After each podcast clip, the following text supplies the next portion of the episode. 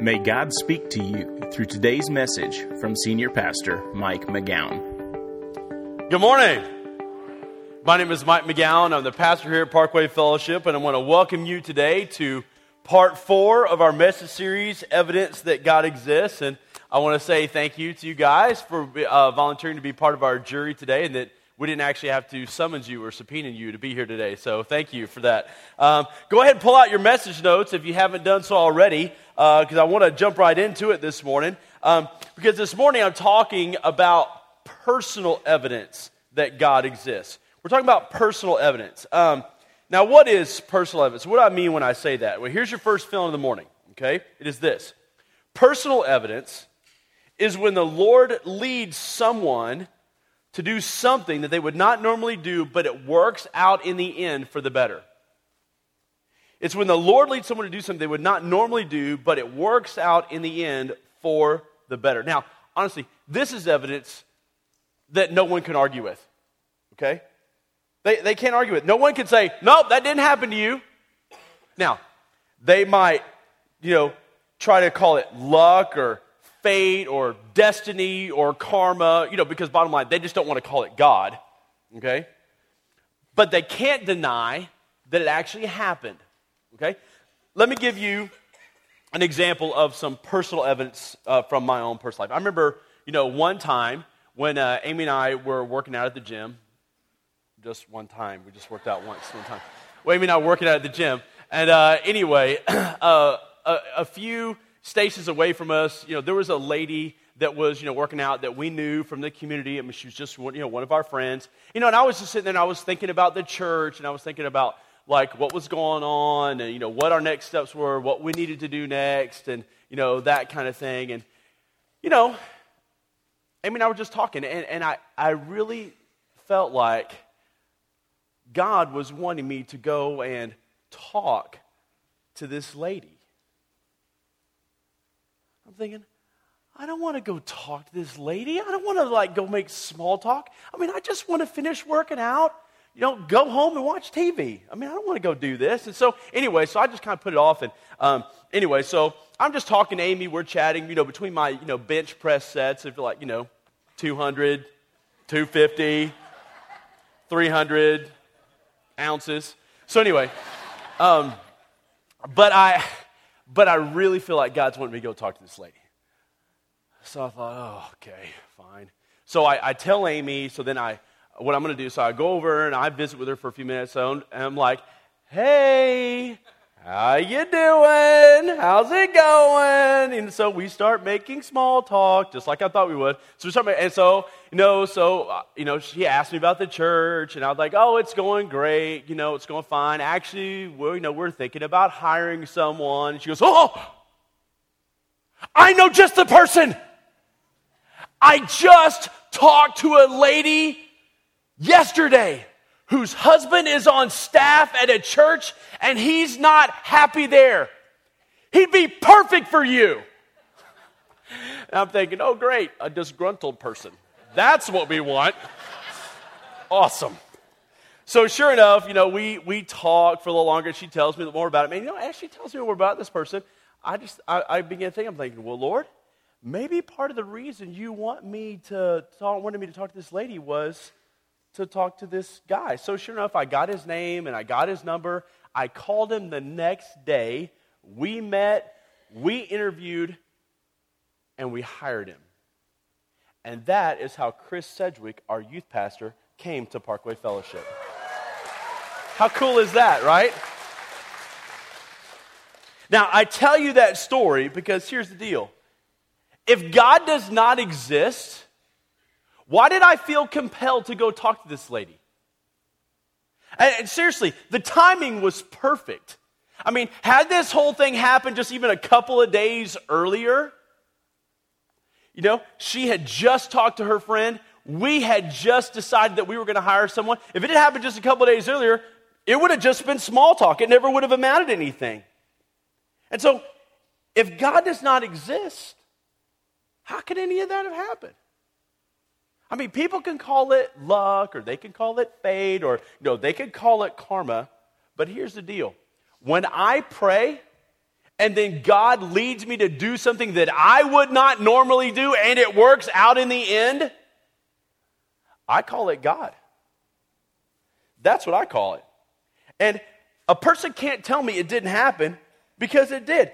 Because how can someone explain how that happens over and over and over and over and over again in my life? That is personal evidence that God exists.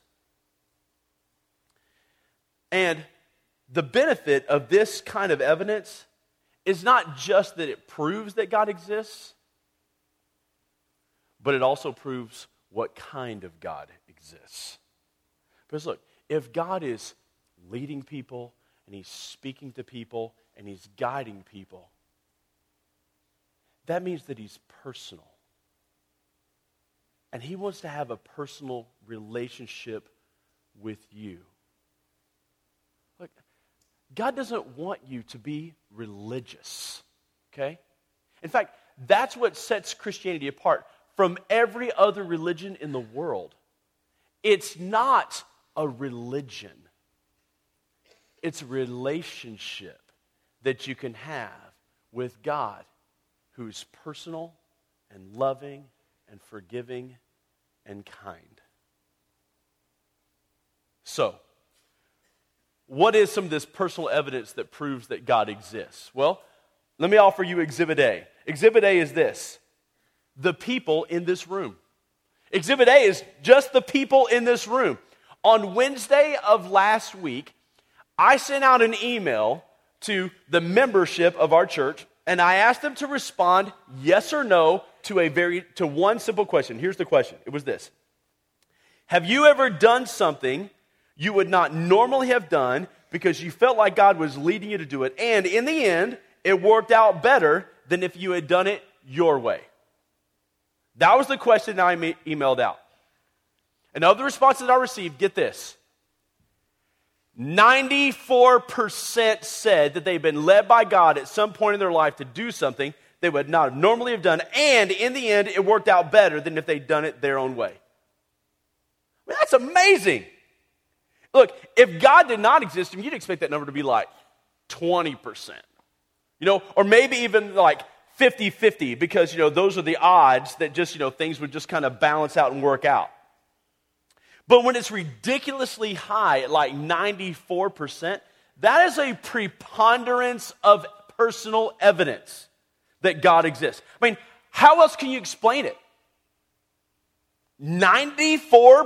I mean, that's, that's amazing. Uh, you know, and I wonder how many of those 6% maybe have just not been Christ followers long enough to have experienced something like that. Or maybe they were, they've just been too scared in their life to, and too timid to take that step of faith to just you know, do something out of the ordinary that God's asked them to do. And so they've just never seen it work out yet.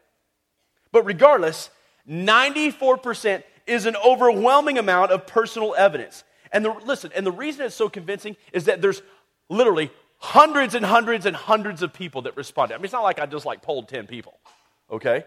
I mean, this is hundreds and hundreds of people. And look, you can deny my experience, and you can deny the experience of somebody else. But when literally you can line up hundreds and hundreds and hundreds and hundreds and hundreds of people, and each of them have a story to tell how God led them to do something that they would not normally do, and in the end, it worked out better than they could have ever thought. How in the world can you possibly deny that amount of personal evidence? And the fact that it worked out 94% of the time. How else could you explain it other than God exists? Now, these next three pieces of evidence that I'm going to go over with you today, um, basically, all of them are examples from the Bible. Now, look, in case you don't believe the Bible or maybe aren't sure the Bible is true, I want to encourage you to go listen to a message series that I did last year. It was called Puzzled by the Bible. Um, it was a great message series, and we put it on our church app so you can listen to it on your phone. And I want to especially encourage you to go listen to the first message that was titled, How Do I Know the Bible's Real? Because the truth is, I don't have time to repreach that today.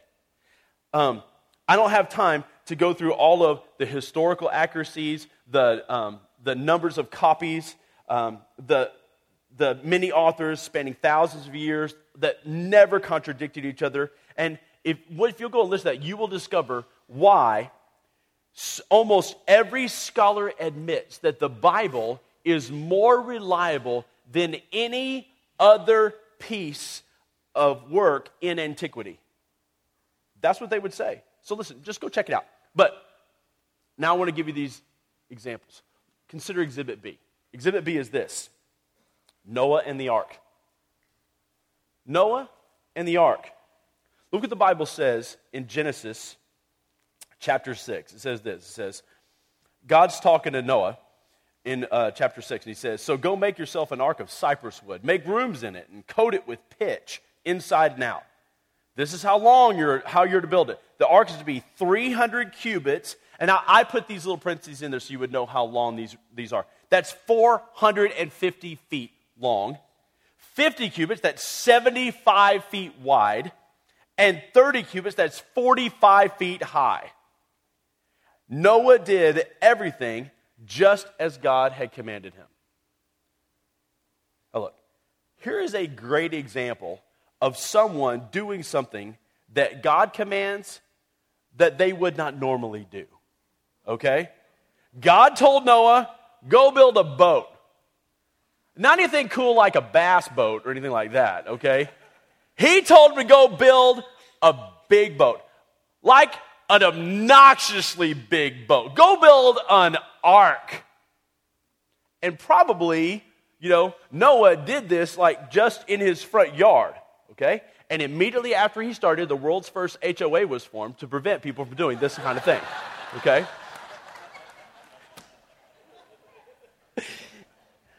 now, you'd think that, like, Noah was crazy, right? And honestly, and a lot of people did. But in the end, Noah was right. And there was this huge flood, and everybody and everything was wiped out except for Noah and the animals in the ark Now, my point in telling you this story and getting you to read this story is this is that the story of Noah provides personal evidence that God exists because why else would someone build a 450 foot ark in the front yard? That is not something that you would normally do. I mean, you could say that Noah's crazy, but at the end, it worked out exactly like God had told him. Now, look, if it hadn't worked out, you could say that, you know what, that provides evidence that God, like, does not exist. But it did work out. There was a flood, and there are t- there's tons of geological evidence to say that there was at one time in history a global flood. And so, since it did happen, how else, what else would you, you say to explain it? How would you explain it other than God exists? Consider Exhibit C. Exhibit C is a man named Ananias. Exhibit C is Ananias. Now, let me set this story up for you so that you'll know what's going on. There was a guy named Saul whose name was later changed to Paul, but um, at this point in time, he's not yet a Christ, a Christ follower. In fact, he's out killing Christians.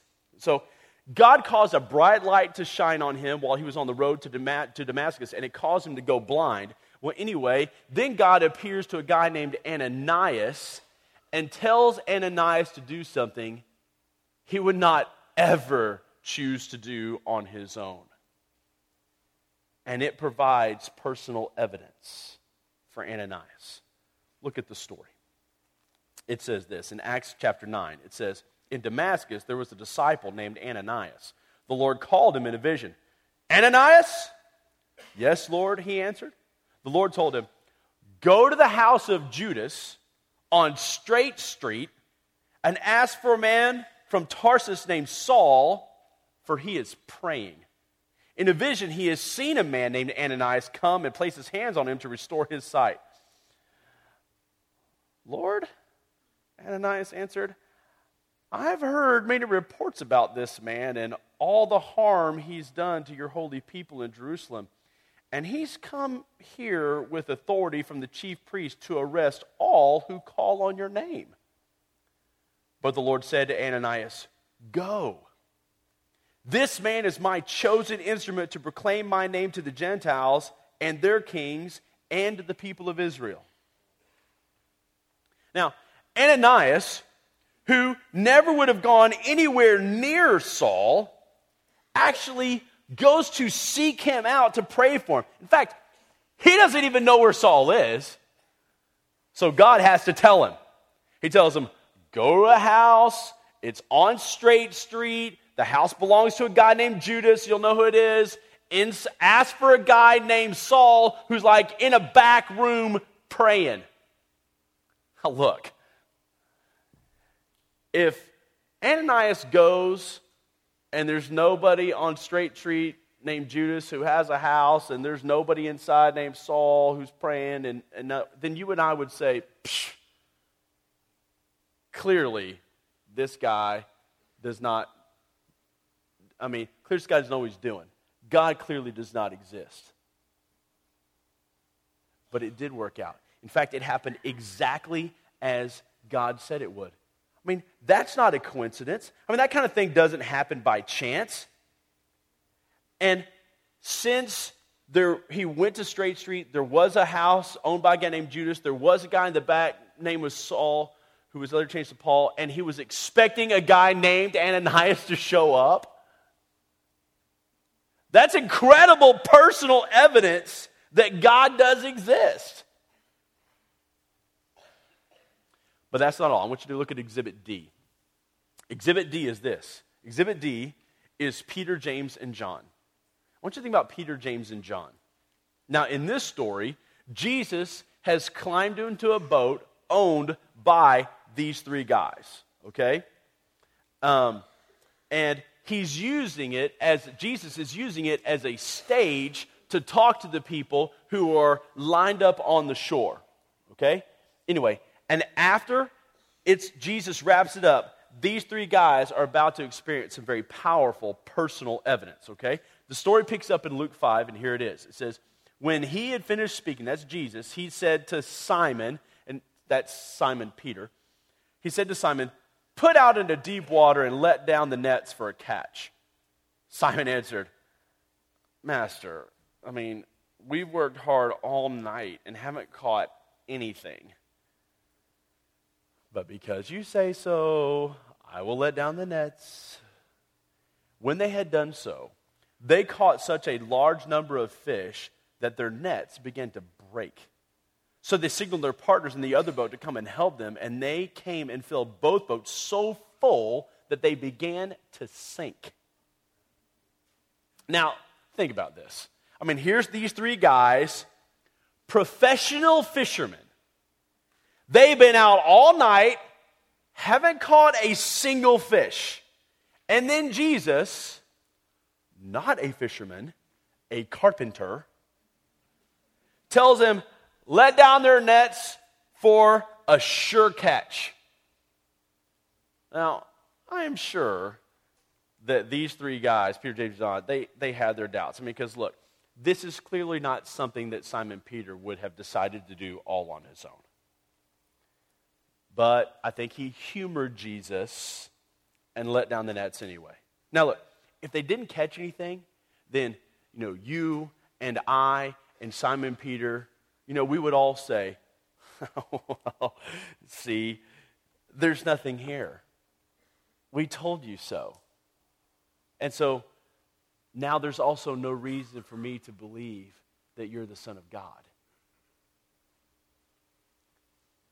But that didn't happen, now did it? No the, in fact, the very thing that Jesus told them would happen happened. They caught so many fish that their nets began to tear. I mean, they did something that they would not have normally done, and it worked out better than they could have possibly imagined. I mean, that is amazing. It provided, listen, it provided such convincing personal evidence that God exists and that Jesus was his son that when Jesus asked Simon Peter to leave everything and come and follow him, that Simon Peter Simon Peter, James, and John, they just walk away from everything and follow Jesus. Look at this, verse 8. When Simon Peter saw this, he fell at Jesus' knees and said, Go away from me, Lord. I'm a sinful man. For he and all his companions were astonished at the catch of fish they had taken. And so were James and John, the sons of Zebedee, Simon's partners. Then Jesus said to Simon, Don't be afraid. From now on, you will fish for people. And this is all of them. So they pulled their boats up on shore, left everything, and followed him. You see, Simon experienced such powerful personal evidence that it changed his life. Look, and you can argue all day long that you don't believe the Bible, but just before you discount it entirely, you need to understand this that history doesn't refute that this is exactly how Simon Peter became a disciple. There are no scholars that challenge that Peter had this encounter and that it went down exactly as it was described here. And look, here's the deal if God doesn't exist, how in the world can you explain this? If God's not real, then tell me how this could have happened. How could Jesus have done this? I mean, you could call it luck if you want, but a carpenter telling professional fishermen where to fish when they haven't caught anything all night long, and then it happens. I mean, look, if it didn't happen, I mean, we would just, yeah, psh, don't believe it. Don't believe you either, Jesus. But it did happen exactly as he predicted. And, and it convinced Peter, James, and John that God is real and that Jesus is real. So much so that they left everything and followed him. And look, here's the deal I could tell you tons of stories like this from the Bible. I just don't have time to tell you about Gideon and Samuel and Anna and Solomon and Simeon and on and on and on and on. And I certainly don't have time to line up the hundreds and hundreds and hundreds and hundreds of people that are sitting in this room and in the next two services that all have stories to tell about how God led them to do something and then it, that they would not normally do, and it worked out in the end. I mean, if you can line up all of that and think about all that, how in the world are you going to possibly tell me that God does not exist after that enormous mountain of evidence and all of those people's stories, including the ones in the Bible? I mean, who could have told these people these things? How could have all this stuff have been possibly been known? Look, it's all personal evidence that God exists. Okay. All right, Pastor Mike, well, what does that mean for me? It means two very key things. Here's the first it means this commit to step out on faith when God asks. Commit to step out on faith when God asks. I mean, look, God wants to have a personal relationship with you. And with each of these examples, God asks someone to take a step of faith and to trust Him. And whether, I mean, that was building an ark, or whether it was going to a house on Straight Street, or whether it was like throwing down your nets, or one of the other hundreds and hundreds and hundreds of stories of people that are sitting in this room. God asked them to take a, to trust Him and take a step of faith and do something that they would not normally do on their own. Let me ask you this. If you are already a Christ follower, do you live like that? Do you live like that? That when you feel like God is asking you to do something out of the ordinary that you would not normally do, do you just take that step of faith and do it? If that's not you, or it's not as much of you as you want, make a commitment now that if God tells you to do something, if He tells you to walk across the gym and talk to someone, that He has a reason behind it. Just because you don't know it doesn't make any difference. You have just say to yourself, the next time God tells me to do something or I feel like he's leading me to do something, I'm just I'm just going to do it. I'm telling you. That is one exciting way to live, man. And it's fun because you get to see in retrospect how God works things out as he wants. At least 94% of the time. Here's the second thing it means. Number two, I need to start a relationship with God. Look, here's the deal. If you're not a Christ follower yet, what are you waiting for? Look, God's not asking you to be religious. He's asking you to have a relationship with Him. Look, and just like Peter, He's asking you to follow Him. It's about you having a real relationship with God through His Son, Jesus Christ. You can start that relationship with the Son by asking Him to forgive you for everything you've ever done and then pledging to follow Him, just like Peter did from this day forward. There's a sample prayer at the bottom of your message notes. If you've never prayed that prayer to become a Christ follower before, maybe you've been putting it off for a while. Don't put it off any longer. Pray that prayer right now. See, it's when you have a personal relationship with God that He guides you through life. And from time to time, He's going to lead you to do something that you would not normally do on your own. And if you will take that step of faith, no matter what it is, and follow through and do it, it will provide for you personal evidence that God exists. So I want everybody right now, go ahead and pull out your connection card. I want you to hold it right next to your message notes. On the card and on the notes, I want you to check the next step or steps that you're willing to take today. maybe it's this first one. This week, I will tell someone my story of how God asked me to step out on faith and He came through for me. I mean, maybe you want to tell that in your small group this week. In fact, small group leaders, I would encourage you take the first 10 minutes of small group this week and say, okay, does anybody have a story you want to tell about how you stepped out on faith and trusted God and it worked out? And just let people tell their stories. I'm telling you, how cool would that be to hear that and how encouraging would it be for other people in that room? Next, I will listen to the, to the Puzzled by the Bible series on the Parkway Fellowship Bible app. Or not Bible app, just the app. Um, if you've never listened to that series or forgotten it or want to, or, or, you know, like, oh, I doubt the Bible, go back and listen to that series. Make a commitment to do that. Just take that little bit of time and listen to it. Next, I'm already a Christ follower, and I make a commitment to deepen my relationship with God and not my religion for God. Because look, God, God is not interested in you being more religious. He's interested in having more of a relationship with you. So would you focus less on doing the rights and the wrongs and focus more on deepening your relationship with Him by praying and reading the Bible? Would you focus more on that? And then after that, the obedient stuff will just flow out of that relationship. And it won't, won't feel very burdensome. It'll actually feel pretty easy. That's the key. Next, I commit to obeying God when He asks me to do something, even if it seems unusual.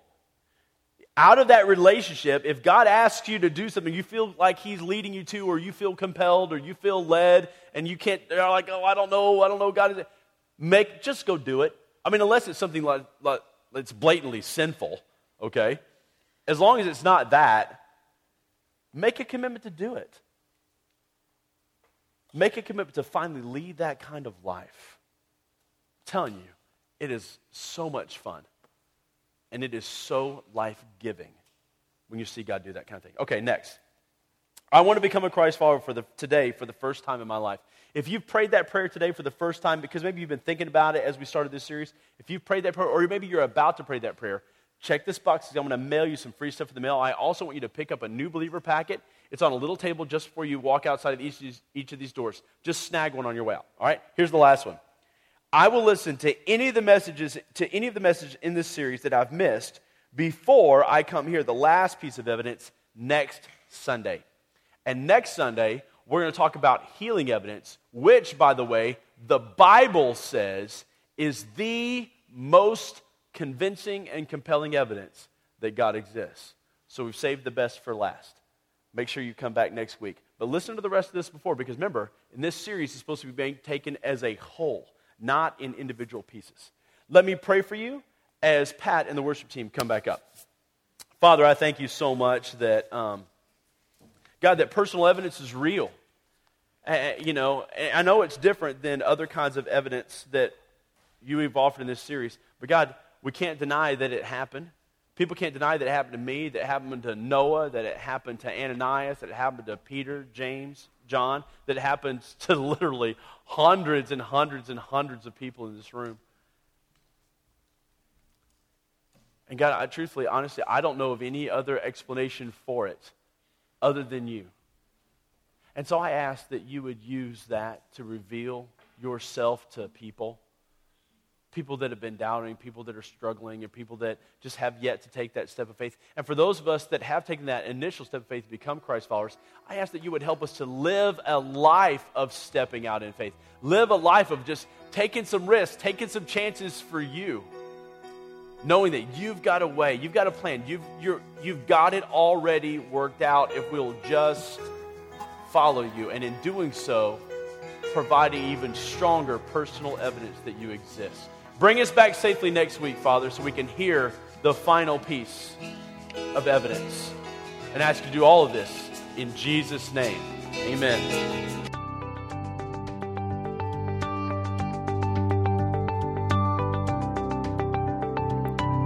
Thank you for taking the time to listen to this message. For more information about Parkway Fellowship, find us online at parkwayfellowship.com or facebook.com slash parkwayfellowship. You can also download our mobile app for access to the most recent messages, video content, and much more. It is available both in the Apple App Store and Android's Google Play.